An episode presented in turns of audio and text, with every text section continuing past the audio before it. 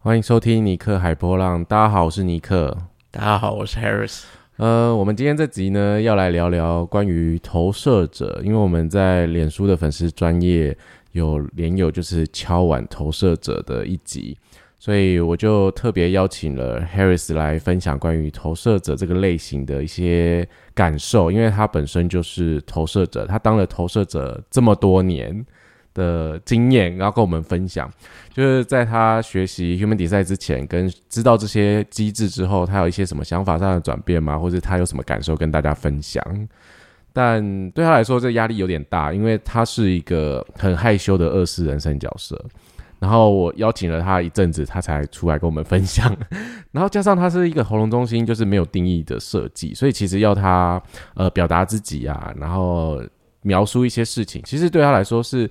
呃，我觉得会有点小难度。然后，如果听众朋友觉得他分享有点 K 或是什么的，就是多多包涵，因为我觉得他真的是非常努力做这件事情的。所以，我们就邀请 Harris 来 来分享关于投射者。你为什么在旁边做那个表情啊？这描述好像什么身心障碍的朋友？当然不是啊，怎么会这么说呢？嗯，基本上，呃，要来讲投射者，对我来讲真的是有点困难。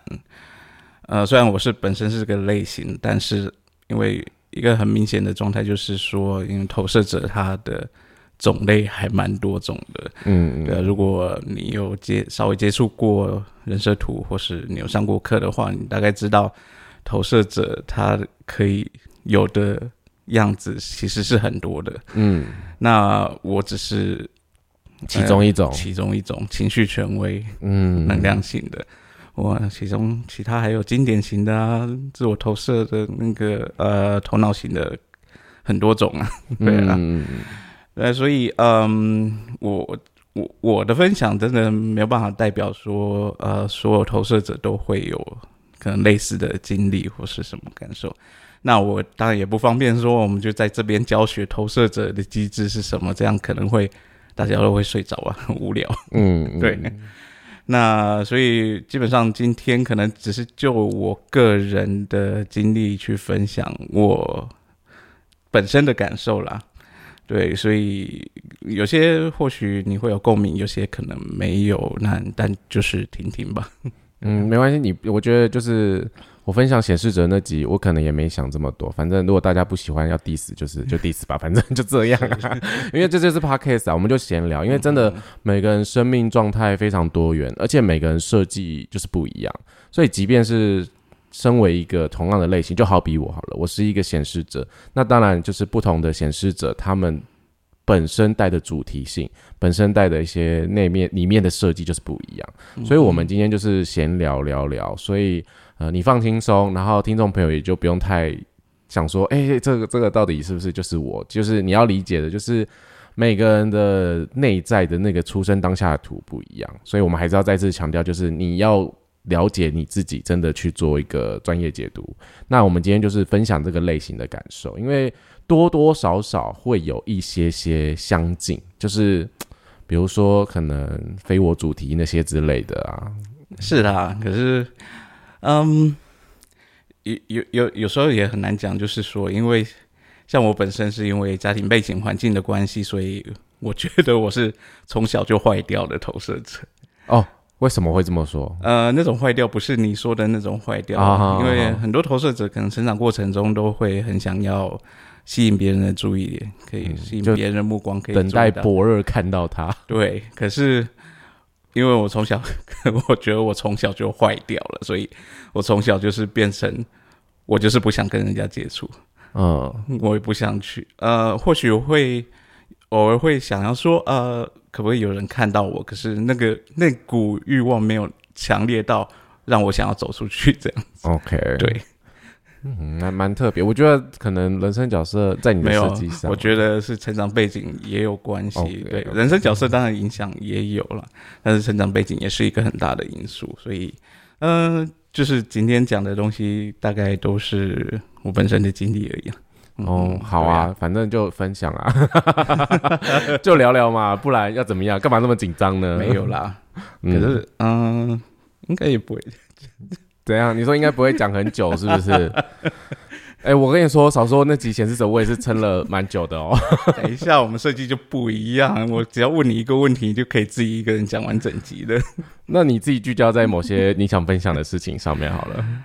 好了，嗯，我们今天大概可以从三个地方来看吧，就三个可能跟投射者比较直接相关的东西。嗯嗯，我觉得第一个可以聊一聊等待邀请这件事情。OK，很好很好。然后第二个我们可以来聊一下，就是专注聚焦的这个能量场的这个件事。然后第三个就是讲投射者见骨没有定义这种感觉，还有那种。非能量型的，因为投射者算是非能量型的类型啊。嗯，那身为非能量型，他感觉是什么样子？哎，我想我好奇，我在你还讲之前，我先打个岔，就是哎，如果你不小心在中途，我如果打断你，你会不会忘记你下一个要讲什么？不会。你确定？你确定？有时候我问问你，你就马上说，哎，我看要讲什么？你确定？因为我今天要做小抄。OK，好，Fine，好，你继续，你继续。好了，嗯。就是其实等待邀请这件事情嘛，对，那我大概是在二零一五年的时候听到关于人设图这个系统，嗯，就那时候是一个朋友，这是那时候摄影班的一个朋友，就是很高兴的到摄影班来，然后办了一个聚会，然后就跟大家分享这个相关的知识，然后大家大家每个人都有跑自己的图嘛，然后那时候跑出来的图就是投射者，然后。呃，其实他整场分享了什么东西，就是大部分东西我都不太记得，可是我只记得一句话，就是投射者在四个重要的事情上要等待邀请。嗯，对，那四个重要事情是工作啊、感情啊，还有住的地方还是什么的，就买房子、买车，反正就是人生越重大的事情。对，然后。我只记得这件事，就是投射者，我是投射者，然后我要等待邀请，然后 当下当然会觉得，天哪，这个类型怎么这么可怜？就什么事只能等待别人来邀请，他自己不能去做这样子，用可怜来形容。好啦，我觉得你是这个类型的人，我觉得你可以，You can。不过呢，其实我当下也有一种心有戚戚焉的感觉，毕竟那时候已经人生已经走到。差不多中年的时候了，那你也经历过很多的事情呐，就是很多时候你也感受到那种你自己去主动追求的东西，好像都没有什么好结果。嗯，可是如果就是你没事在做自己的事情，然后别人突然来问你，然后来邀请你去做什么事情，可能 那个结果反而会比较好。就是在这种事情呢，不管大大小小，在人生中，就是在我之前人生中，其实发生过很多次。嗯嗯嗯，对。那我们可以大概讲一些大学到工作这段时间的例子啊，就是我觉得很有趣的，就是像我刚大上大学的时候啊，那呃一开始我还只是那种。傻傻念书、乡下来的小孩啊，不知道要上大学就是要去玩呐，要去玩社团，要去干嘛的都没有，就是在念书。对，就是大学一大一的上学期的时候，就是真的是乖乖在念书。然后大一下学期才刚开学，然后嗯，系上就是班上就有个同学，就两三个同学吧，他们就说他们想要去参加合唱团。嗯。然后问我有没有兴趣一起去，然后他他们还找了班上另外一个女生同学，就是大家一起去报名合唱团。但合唱团并不是说你报名就可以进去，他还要经过一个试音的过程。是哦，对，我要考试的。我一直以为社团或什么的，他们 就是报名就可以进去。有些社团当然是你报名就可以进去，但是合唱团毕竟它是要，就是他对声音。然后对你的可能乐理上有一一些基本的要求，它不是要求很多，但是基本的，你声音要能跟人别人合啊，然后就是他有自己的一些条件。OK OK，所以呃，我们就一群人，因为朋友来约嘛，我想也也好啊，就就去啊，因为我还蛮喜欢唱歌的，其实。那嗯，我们就去报名了，然后就。一群人就一起去试音了，结果呢，只有我跟那个女生被录取了。其他三个发起的人都没有什么意思？就是无心插柳柳成枝的概念，是不是？就你们两个就录取了，然后另外两个、另外三个就没有，另外三个阵亡。是他们发起想要去合唱团的结果，他们就没有上。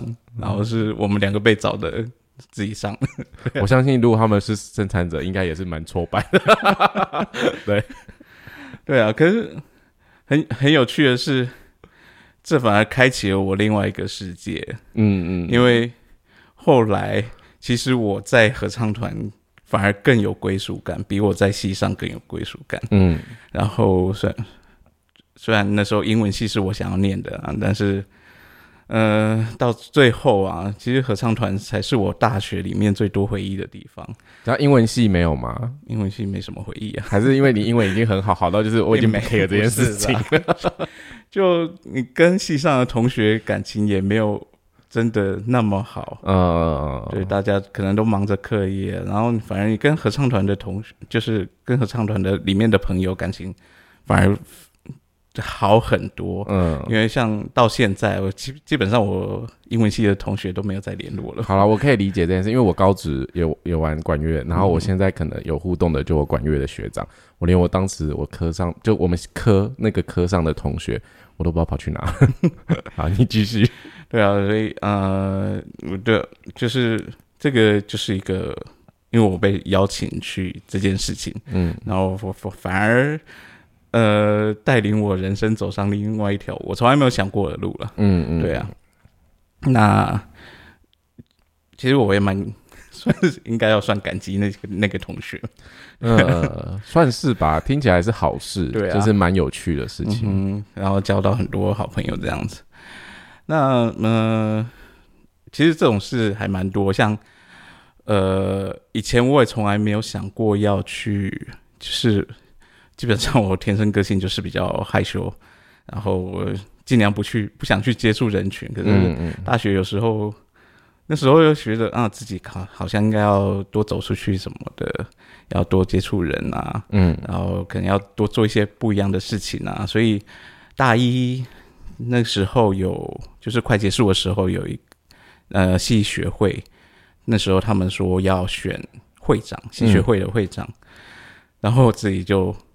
想说，嗯，这或许我是可以去尝试一下，我就自己主动跑去报名，你知道，然后当然结果是没有选上，因为大家选出一个非常阳光，OK OK，就是非常有活力的一个人，对呀，所以我们这种厌世组就不会被选上那种，不会，好可惜啊。不过呢，其实后来隔年，呃，其实我在合唱团里面过得非常愉快啊，其实，嗯，所以然后。后来合唱团到大，他们的团长是大三的时候，嗯，去当团长。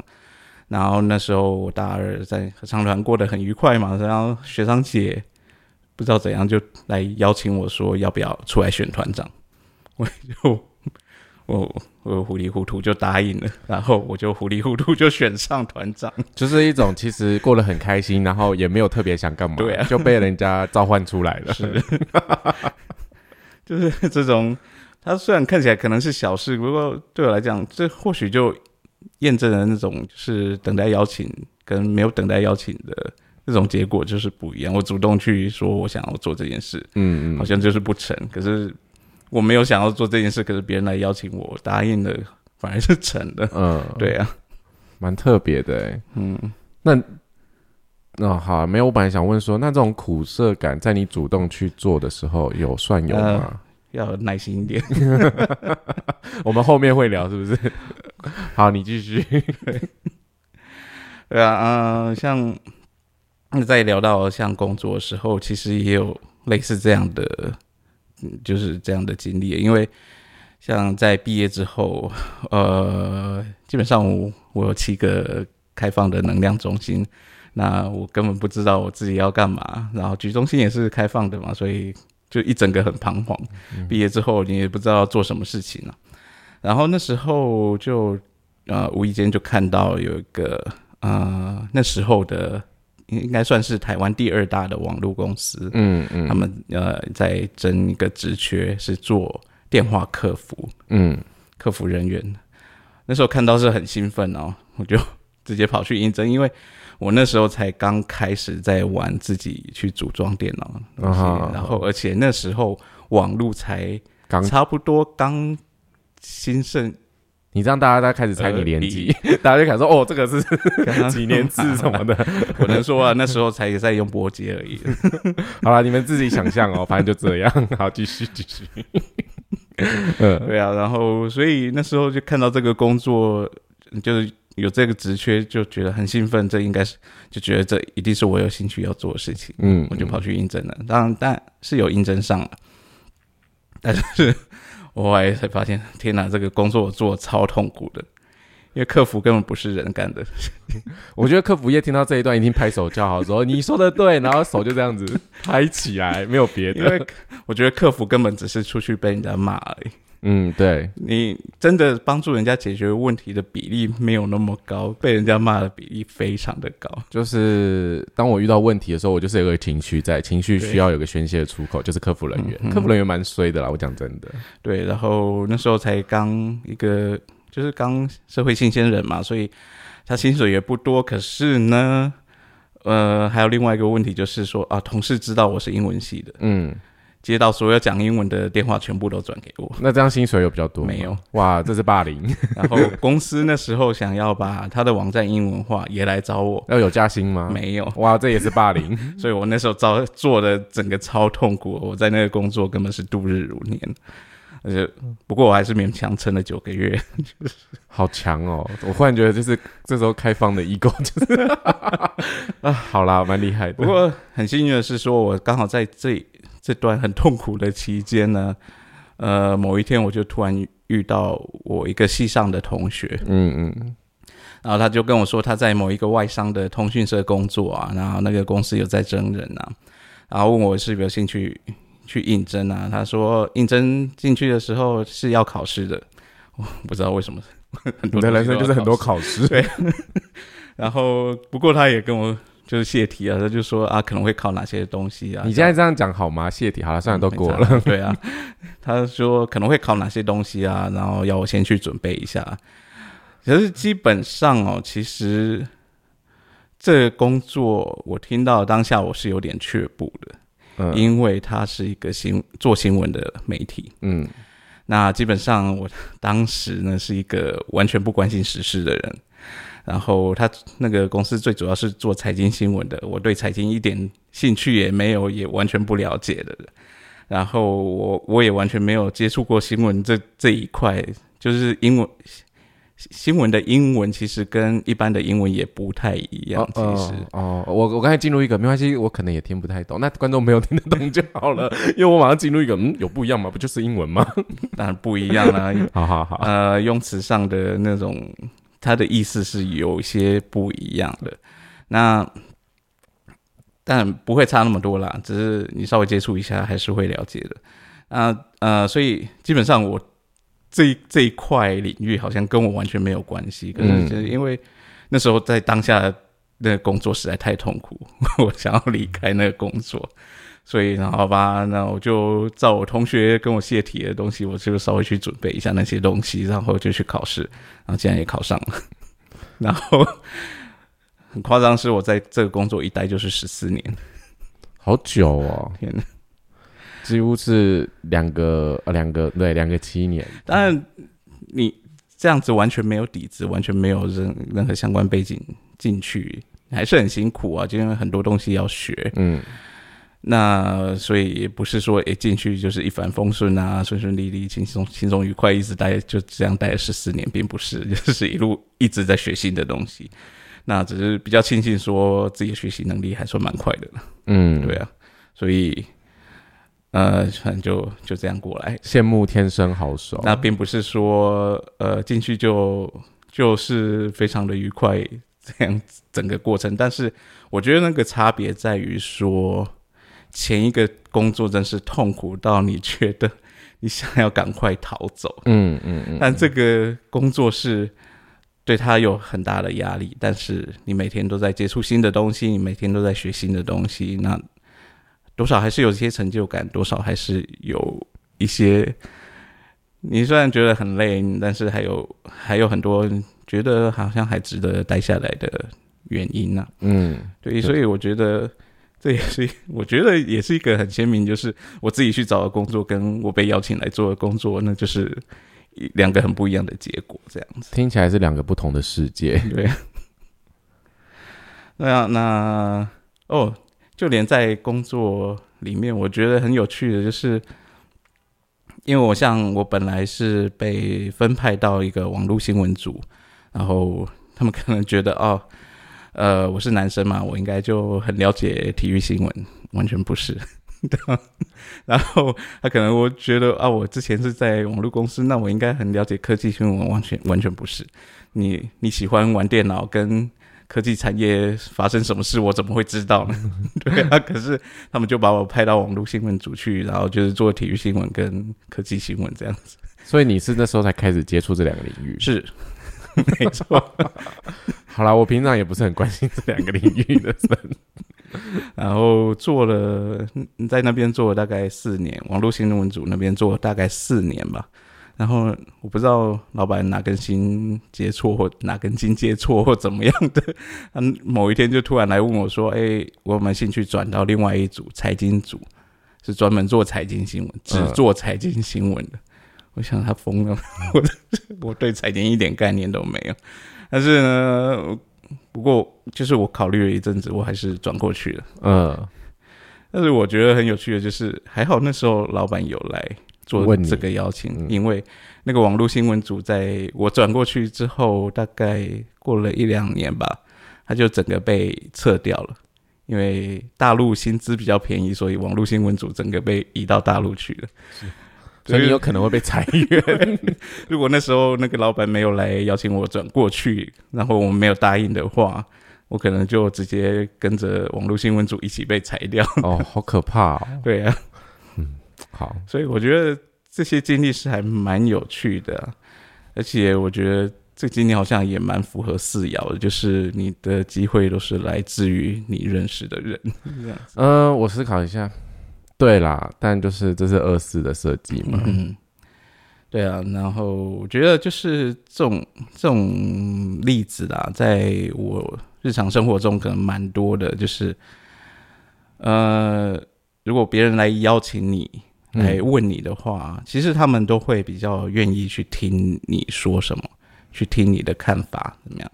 可是如果有时候，其实我会，嗯，可能我设计上的关系，就是我有时候就看到有什么事情有问题，我会主有时候就是忍不住会主动提出来。可是我经常会发现，在这种状态下，我主动去讲说什么东西不对，什么东西要改的时候，没有人要听呢。然后，这种这种状态不是像那种显示者那种，就是啊，你讲出来的东西被别人拒绝或被别人阻止。嗯，我的那种感觉是说，我讲出出来的东西，然后我好像被别人当空气。我我有时候会觉得，就是投射者好像会觉得自己人真是透明人，对，就是讲出来的东西，就是同样一件事情，你讲跟别人讲的口中好像就是两个世界，是，就是觉得人家好像没有把你当一回事，然后这种感觉就是很不好受啊。就是我觉得这大概应该就是呼应那种投射者会觉得很很苦闷、很苦涩的感觉，嗯，闷在心里。对啊，就是因为我。我明明看到一个问题，我觉得这是需要解决。为什么我好心提出来，就是没有人要听？呃，对，因为我我这样想，如果今天就是你提出来的问题，结果同样是一个，比如说这种事还蛮常发生的。另外一个人提，可是大家就很有效果，对。我觉得蛮可怕的，因为如果讲的那个人他的类型刚好是显示者，那可能效果真的蛮大的。但是生产者就也是有效果啦，可是就会很不是滋味，这两种滋味是不同的。好，那好，你继续。不过呃，可能我本身也没有太太大专注在这一块啊，就是我刚刚说的，我可能从小就坏掉了，就是。我就觉得啊，你不听那就算了，我继续做我自己的事情，这样。啊，对对对，这是对投射者来说比较好的。当然心里还是不太好受，但是我并不是就会钻在那个点里面，就是我是比较倾向啊，那我就躲起来，我不想不想管你们那种 啊。对，嗯，好，你继续。我开始想要别的，那你继续。对啊，那可能很多年轻的投射者啦，还投年就是年轻的时候还没有领悟到这一点嘛，所以你可能会，毕竟投射者是有他的才华、他的才能，他对，所以他可能会有那种感觉，是一直想要别人看到自己，然后一直想要吸引别人的注意力。不过这这有时候就是会像。像你说的那种坏掉的投射者，就会让人家觉得很厌恶啊。我觉得我在这里要先跟大家分享什么叫做健康的投射者跟不健康的投射者，不然我之前就是录的那一集，可能大家会想说贴这个标签不太好。我觉得就是所谓的健康的投射者，就是他知道，呃，他其实专注在自己身上，然后他会等待别人去。看见他，就像 Harris 分享的故事那样子。可是有些投射者，就是他可能不知道自己的那个运作状态，因为我们整个环境里面真的太多生产者或是显示者，就反正其他类型。那可能因为家庭影响的关系啊，学校教育的关系，都告诉我们，就是可能要主动积极啊，或是就是要融入社会、融入人群。我觉得这些投射者们内在也有一些压力，有一些烦恼，可能人际关系的烦恼啊，或是工作上的烦恼，不管林林总总。我举例来说好了，我身旁有那种投射者，就是很会发起，然后很想要找别人一起来做什么的。那那个通常结果都不会太好，就是不是不是没有人理他，就是大家觉得嗯嗯嗯嗯，然后就嗯完这件事就没有下文。但你就会发现这件事情就是很像这个投射者在索求什么东西，然后就是他希望有人对他这件事情是有所呼应的，然后大家可以去做什么。那当大家去做，真的可能有一次机会，大家去做什么之后，那件事情结束了之后，他们还会觉得，那什么时候会有下一次，或是那种感觉？可是，在我的观察里面呢，我觉得这是一件蛮蛮有压力，或是蛮可怕的事情。那嗯，我不知道其他啦，因为我本身不是生产者类型，我不知道生产者的感受是什么。因为我觉得投射者有时候这么的嗯直接，或是这么主动的那个能量场啊，是真的蛮吓人的。而且如果你没有去观察到说你需要等待一个薄弱的机会来赏识你的话，我觉得大家会被这样的状态给吓跑。那你可能就是我觉得机会来说就会少很多，不代表没有，只是你会。真的很多苦闷放在心里，然后你就会觉得哦自己不好啊或什么的。我觉得那是一个蛮不健康的，就是你在运作上不健康，你看自己也不健康。那健康的投射者就是像 Harry 说的，就是他专注在做自己的事情，然后他就是等待别人的邀约啊，然后在重大的时候做出决定。那日常生活里面当然就是你就做你喜欢的，这样子是比较 OK 的。所以就是我说的健康跟不健康这个差别在这里。那至于。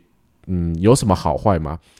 对我来说，就是每个人的感受跟经验不一样。反正你自己去日常生活里面体验，你就可以大概知道我说的那个感觉是什么了。那如果你自己是投射者，你现在是很积极发起的那个，没关系，改变不嫌晚。反正你现在可以有一个机会改变。嗯嗯，对啊，因为像通常来说，投射者其实都算是聪明，是是聪明的一群。对，这个类型是聪明的，所以他。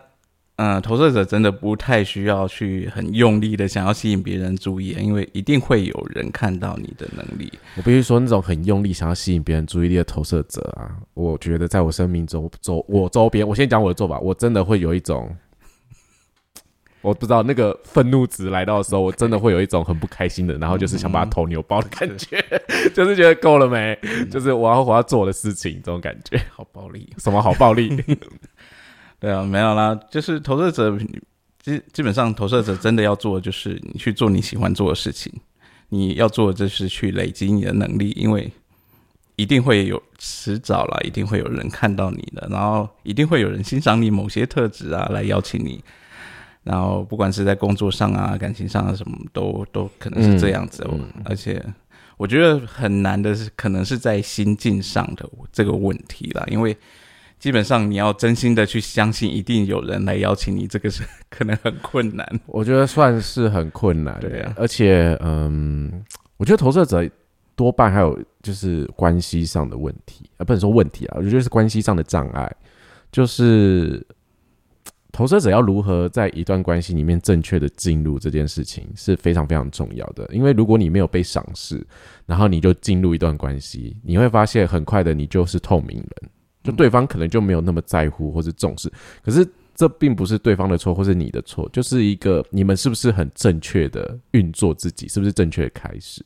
其实对投射者来说，就是被赏识是很重要的，因为代表对方是看见你身上的一个特质跟才华，然后他是喜欢你的这个这个层面，那这样子这个关系，我觉得才是可以。走得下去啊！当然还有其他问题，因为我们里面就是有很多反正离离扣扣有的没的设计差别啦，对啊。但是我觉得，身为每个投射者，我觉得给的最大的建议就是，你真的要好好的等待，然后相信自己，然后你一定有喜欢的人啊，但你喜欢的人不爱你。忽然想到那个夜市甜点店拉拉扣。我爱的人不爱我，就是一定会有这样的经验啦。但就是这是心境上，就像 Harris 说的，就是你自己心境上有需要修的课题。嗯哼，对，这不是什么好坏啦。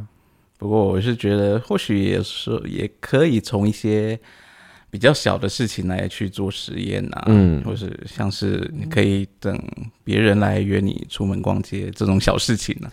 来开始去做这样的实验啊！我我们要先讲做这个实验，就因为我怕有些听众朋友误会，就是说啊，我一定要就是从这种就是我约吃饭或是别人找我逛街，我都不能主动嘛，因为有些人在上一阶就会有这样的恐惧。呃，我觉得说这个实验就是说你可以去。主动做看看，你主动去邀请别人的感受是什么？跟你等待别人来约你的感受是什么？你要等我讲完，我还没有描述完。没有我，我怕我怕大家会误会，所以就打了那个叉。你要做实验，当然是两方面都要做。你可以等待别人来约你出门，然后你也可以主动去约别人出门，然后做就是连续做一阵子，然后看这两两种做法它的结果。然后他给你的感受是什么？然后可以再逐渐扩展到别的事情上啊，然后去做这样的实验。或许做进行一阵子之后，你可以真真心去体验到那种，呃，你主动发起是不是真的会有那种宝宝心里很苦的那种感觉？宝宝心里苦，宝宝不说，对啊，或者是呃，你等待邀请是不是真的那个所有事情都会顺更更顺利，会更愉快？所以，那如果这个结果下来，你真的看到那个等待的那种那种效果，等待的帮助的话，那或许你就会比较有那个信心去相信说，嗯，真的会一定会有人来邀请你。那你可能在这种状态下，你才比较有可能真心的去好好的做自己喜欢做的事情，去累积自己的实力啊。对，嗯。对啊，不过呢，你可能也会觉得，呃，好吧，或许感情上，你说啊，就等人来，你可以这样做。可是工作上呢，你毕竟你不能只是坐在这里等人家来约邀请你去工作，因为生活只要睡醒睁开眼都是都是钱呐。所以的确啦，那我也记得说，美国老师有在有说过，说投射者你可以去就去浏览各种的工作。然后看看哪一哪一个工作对你来说很那个，它的用字是 inviting，invite 基本上就是邀请嘛。那可是 inviting 就是说那个它意思有有点变，就是对你有吸引力，就是他好像在招手邀请你去做这个工作一样。嗯，对，所以就是你去浏览各个工作，看哪一个工作是有这样的对，好像在对你招手这样去，你可以去尝试看看。那这是。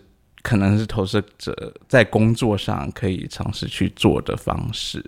那毕竟，呃，你要等人家来邀约你去工作，你也可能不知道会等要等到什么时候，你可能自己也很慌。然后，毕竟每天生活还是要过。对对，我们之前有有些呃分就投射者来分享，就他们自己。学了之后，在自己的生命实践的过程，就是他们就真的专注去投入自己喜欢的事情，然后在投入这个专注自己喜欢做的事情的时候，其实别人也会看见他们的才华，然后有些人就会邀请他们，就用他们可能所学的才华来成为一个变现的工具。就是把他们天生的才才才能变成一个，就是可以变成现金或什么的。那其实这个都是需要时间啦，就是要去学习啊，然后要好好的等待，然后不要被外在环境给影响。其实这真的是很难很难的课题。我觉得身为一个投射者，就是真的蛮辛苦的。就是每个类型都有各自的辛苦，就是只是我们不是，就算我啊，我觉得我不是投射者，所以我真的有时候很难理解，就是那种嗯被当成空气，我反而会觉得，呃，我有时候一直被聚焦在别人 focus，我会觉得很烦。这我个人啊，哦，我等一下就要讲到聚焦这件事情了。嗯嗯嗯嗯。然后对，等一下刚忘忘了最后一点要讲，就是。那个，嗯，就是你去浏览各个工作啊，然后觉得可能哪哪一个工作对你来讲很有吸引力，你想要去尝试。可是这时候别忘了，你还有内在权威，你还要先过内在权威这一关。嗯，你要去感受一下，呃，你的内在内在权威是不是告诉你这个工作是你要去尝试的？不要像我去找那个网络公司的工作一样，就是我看到哦就跳起来，觉得哦这就是我想要的工作，很不符合你的设计，我根本没有等待情绪 好玩，对。嗯，惨痛经验。好，那我们可以来看一下下一个，就是要讲一下关于呃投射者能量场呢，就是专注聚焦这一点。就是呃，就有个说法，就是说如果没有受到邀请啊，就去投射者，如果把这个他自己的能量去投射在别人身上，嗯，那是很不舒服的。但是呢。其实这跟这可能跟显示者那种能量场可会把人家推开，你可能自己本身是没有感觉的，嗯，对，所以这可能要问尼克。我我我觉得问我不准，因为你知道显示者能量场就是我不是我是说聚焦哦，被别人聚焦这点。嗯，你刚刚不是提到这件事情？好，我我为什么会提这件事情？是因为我觉得就是。我我就我很害怕大家会觉得我在 diss 投射者，我先说不是，是真的，我身旁有一些投射者，他真的是非常发起的运作，然后他就是一直会 focus 在你身上，就是问你一些问题，然后很希望你做点什么，或者很希望你干嘛干嘛，然后大家可以一起做什么做什么做什么之类的。我就是觉得在这个过程中让我非常不舒服，然后这也就是我前面为什么会说，就是我会想把对方头扭爆，那 当然是开玩笑的讲，可是其实那个对于我的。感受是非常不舒服的，因为你真的会感受到一股他在索求你什么，他渴望你这样做，然后他希望你这样做，好像你不这样做有点对不起他的感觉，或是呃嗯，就是你你会感受到他就是一个苦闷感，你就觉得这个人他就是很闷，然后他就觉得没关系啊，反正大家都不爱我，反正大家都不理我啊，反正我就没有没有朋友什么之类的这种想法，你就会觉得并不是这样子，然后你也不知道怎么。就是好好跟他说，因为有些人他真的深陷在自己的那个非我的状态的时候，我觉得真的算很难很难沟通，因为他完全的就是依照自己的方式在想这件事情，然后他也没有往后退来看一下说。去实验一下这个东西对他有没有帮助？他就是觉得我就是想要这样做啊，我就是不想要等啊，我就是怎么样怎么样的好了。然后我心想说，好啊，你就是那么多理由，那你就去啊，那你干嘛干嘛就是拖着别人下水这样子感觉？所以我觉得那个投射者聚焦的时候，呃。忽然 找不到一个词对，找不到一个很好的词，因为我我自己感受是不舒服，因为我没有办法想象生产者被这样的投射者的能量场。下次来问一个生产者，对我其实蛮好奇，我是想了解像生产者这种开放的那种能量场，面对投射者这么聚焦的时候，那个感受是什么？因为我自己是显示者这个类型，我某个程度上还是可以就是忽视，或是说。我觉得我就是没有在 care 这件事情，反正我还是做我的。那你开不开心与否这件事情，我觉得与我无关。对我，我还有我的选择权呢。那我觉得只是生产者一直被投射者钉在墙上，或者说就是这么聚焦的穿入他的能量场的时候。我觉得生产者们应该也不是滋味。好啦，把它记下来，下次问生产者。我要先找，就是要找哪个生产者来聊这个问题？不是有一个经常被投射者包围的生产者吗？去问他。好，好好，你继续。OK，所以啊，这是当然，这种被聚焦要问别人比较准啊，那要问我本身，我因为其实你我我比较好奇，就是其实你不知道你在聚焦别人，对，就像显那个显示者不知道自己把别人推开这样，所以其实我们待在自己的能量场域里面，都是不知道发生什么事情的。那不过倒是那个，因为投射者能量场形式，所以投射者他是需要一对一的互动，他很难做到那种一对一。一对多的互动，这一点是我很有感受的，因为我是跟就我本身的话，我是那种跟少少几个朋友在一起的时候是比较自在的，然后也比较容易去交谈啊，最好是那种一对一啊、一对二这种状态啊。那再多几个的话也可以啊，只是我可能会比较专注在跟某个人或某两某几个人讲话，嗯，我不会说一一大群这样呃叽叽喳喳一。一起聊这样子，嗯，那如果人在更多的话，我就会变成我通常就不讲话，在休眠状态。对，我只会在旁边看着大家。哎，我这个我有观察出来，就是呃，很多投射者类型，就是少少少的一两个人的时候，还是可以交谈，然后还是可以互动这样。可是我觉得，当投射你把一个投射者抓到一个很多的群体的时候，嗯，可能大概七八个人以上啊，然后他们就会开始。不知道聚焦在谁身上，因为可能这边有个话题，那边有个话题，然后他一下飘来飘去的，他就会进入一个我划手机好了，我我我做我自己的事情。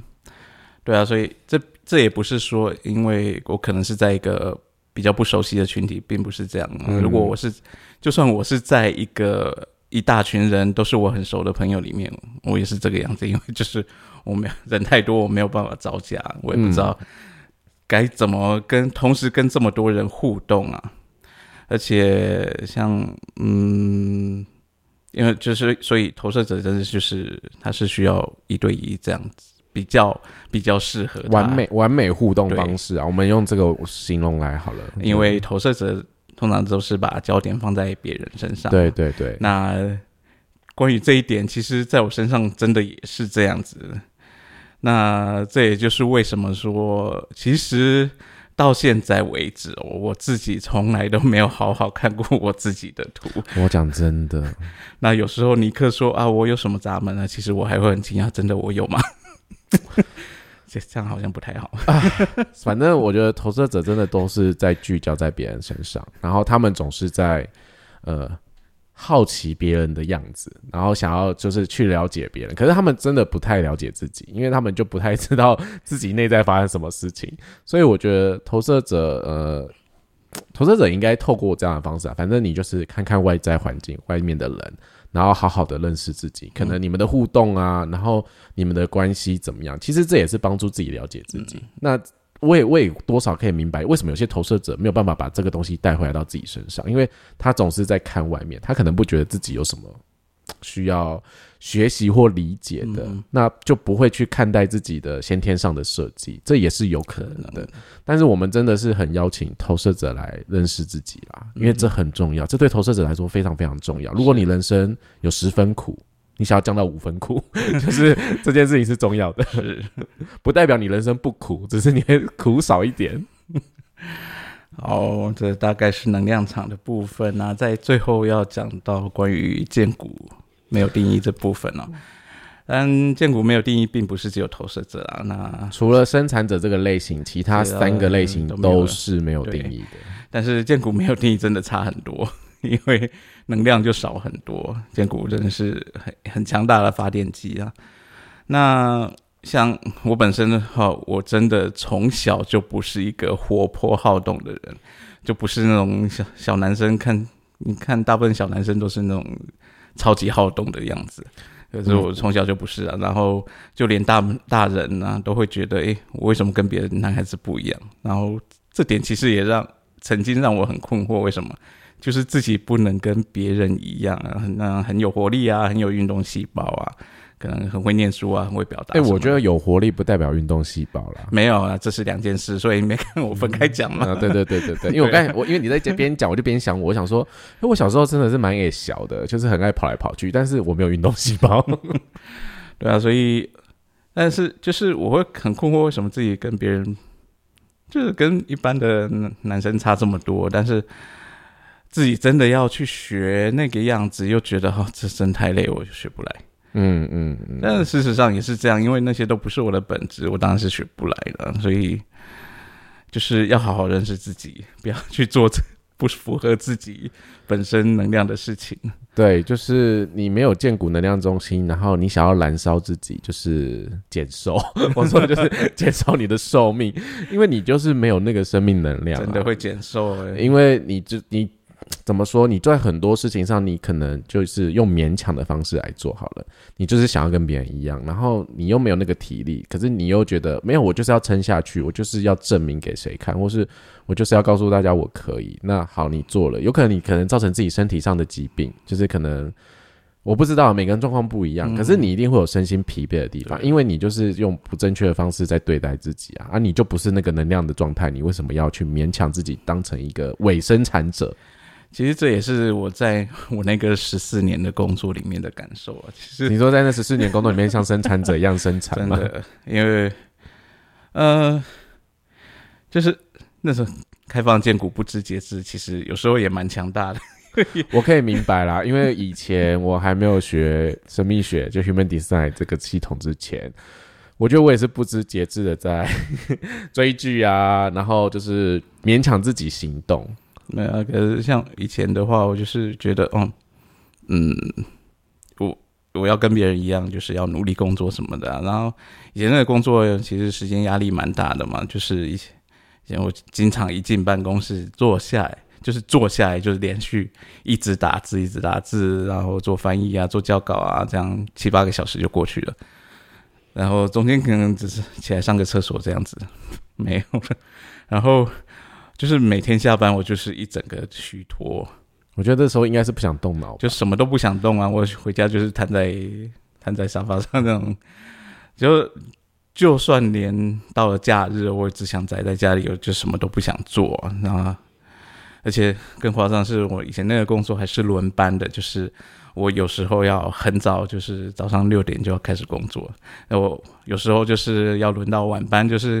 你可能要工作到快要半夜才回家，然后经常这样这样在调时差什么的，然后所以而而且因为要排班嘛，所以有时候工作又是你休假的时间又是平日，就是别人在上班的时候，所以那些年其实你感觉根本是没有社社交生活啊，然后也没有什么生活品质可以 说，那就是觉得整个人生就只有工作啊，然后。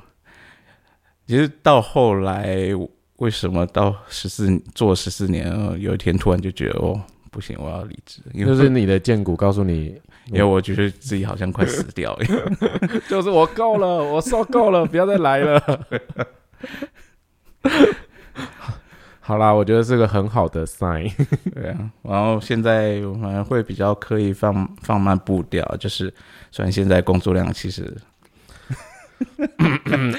我清一下喉咙啊，就是呃，我们现在工作量就是非常多的原文，然后很多要翻译的东西。不过还是照我自己的步调，就是大概按照身体的状况啊，有精神就做啊，累了就去睡觉。对对对，因为我也不能 push 他，我就知道他就是一个非动力型的，然后他有他自己的 tempo。嗯，不过这样子运作反而就让自己比较轻松自在多了。对，嗯。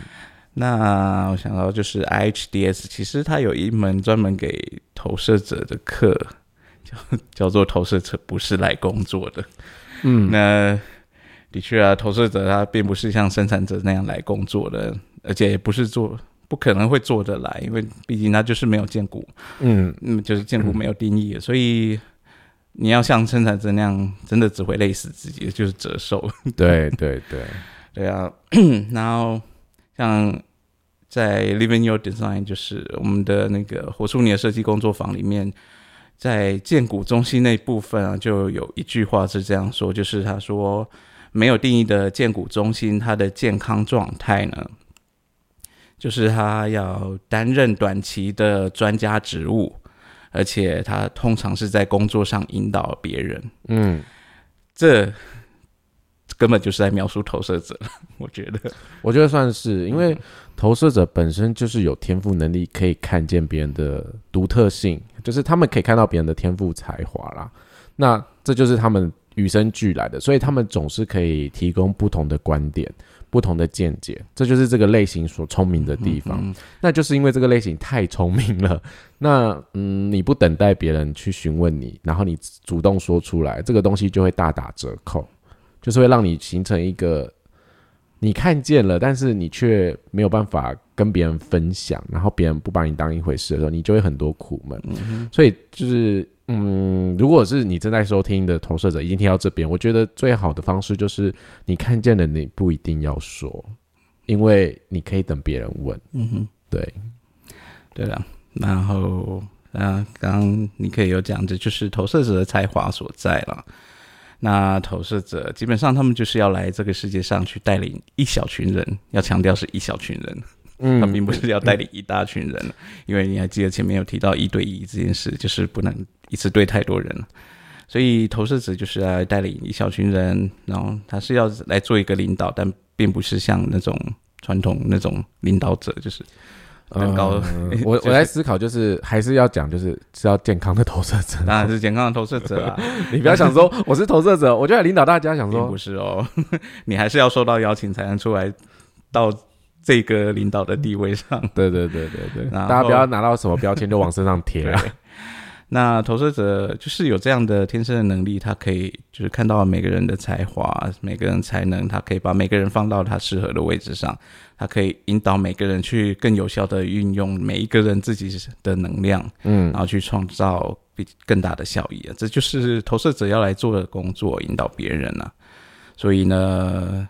真的投射健康的投射者啊，就是要在被看到、被赏识，然后被邀请之前呢，嗯，就是好好做自己喜欢自自己做自己喜欢的事情，然后好好的充实自己这样子。我不知道自己可以录这么久那。我最后对啊，等一下，我最后有个东西要好，你说你说，超时我都无所谓，什么啦？嗯，我不知道大家有没有看过六人行。呃，就是 Friends 这个影集，反正我是没看过啦。反正我是我是你们看，你们看我才跟着看，我本身没在追着。然后啊，就是有看过的朋友，就是里面有一个角色，应该大家都有印象，就是有一个叫 Joey 的角色，就是个还蛮帅的演员，就是呃，可是他在里面就是演一个呃，他很有活力，然后可是他是就是有有颜值，但是没有大脑的人。哇，这是 我，我现在在想，这是赞美还是这是？但是就是傻的可爱的那种样子。OK OK，对。但是呢，其实实际上演他这个演员叫 Matt LeBlanc，然后他是我去后来去找他的资料，他竟然是一个头脑型的投射者。嗯。然后他只有一条通道叫接受的通道，而且他是全红的的，就是他完全没有意识呢。他。自己的感觉可能觉得他只是他的运作是一个反应者之类的。嗯，对。呃，为什么会知道？是因为我们在那个电影的资料库网站上，呃，IMDB，不知道大家知不知道这个网站？它有详细列出他的出生日期、时间跟地点，并不隐私哦，并不是每个明星都有，可是刚好他就有，所以我刚刚就有他的资料就。跑出他的图就看到他的样子，然后这也刚好很印证他的那个运作，因为我后来看到很多就是关于他的访谈啊，其实他在访谈里面的那个样子，跟他在电视里面那个样子完全不一样。就是他在访谈里面，他完全没有戏里面那种精力充沛的样子，就是他访谈就是很温温的，然后他讲话就是那种很低沉。然后语调平平的，有没有就是你吗？也没有什么起伏。他讲话真的是语调平平，完全没有什么起伏的。呃，可是他讲话也不是那种无精打采，就是你就觉得一整个温温慵懒的感觉那样子啊。可是你又可以从他的谈吐，就是跟主持人啊，或者跟其他呃受受访者的那个应对中，你可以看得出来，其实他很聪明。嗯，就是他可以想到一些。当下马上反映出一些事情，就是觉得其实他很聪明，就是跟他戏里面那个有外表没有大脑的，就是那个样子是完全不一样。OK，有个反差感。对，然后很有趣，就是他前就前几年他就是复出因为他后来那个影集结束后，他有一个独立的叫《旧椅》的影集，可是可能收视不是很好，就收掉了。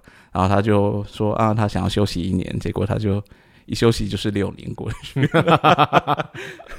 那后来就是他以前合作过的制作人就邀请他出来演一部新的影集，嗯，然后他也答应了。然后那部戏那部影集还蛮有趣的，那部影集叫 Episodes，其实就是跟我们每一集前面那个 Episode 是同一个字了。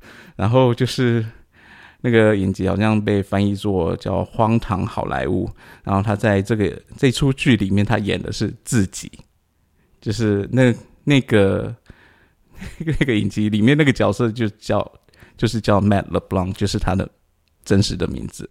然后，可是其实他演的是自己啊，但是那是一个虚构版的自己，就是那个角色就是叫那个名字。然后他大家都知道这个角色以前演过六人行啊，就是演演过就以这个出名啊。然后他现在大家来找他演别的，就是一个一整个虚构的故事，只有那个这部分是真实的。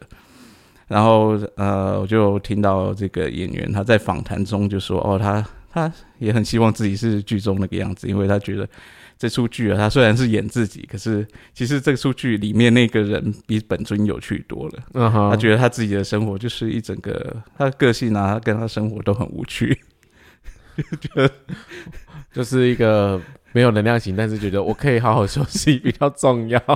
然后他最后。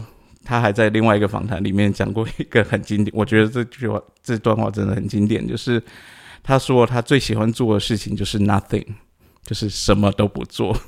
然后他还说，哦，老实说，我应该是我所有认识里面的人，我是最懒的人。然后我最爱是，我最爱的事情就是什么都不做。我不喜欢工作太辛苦。我觉得这真的是一个很典型的投射者啊，我觉得是哎，就是我身旁，我想一下。我身旁投射者好像都没有很喜欢工作这件事，呃，我想想，没有人喜欢工作，对，但是不一样。我真的问过生产者们这个问题，就是你们喜欢工作吗？可是我后来发现，我换个问题来问，就是你去问生产者说，你们是不是喜欢就是。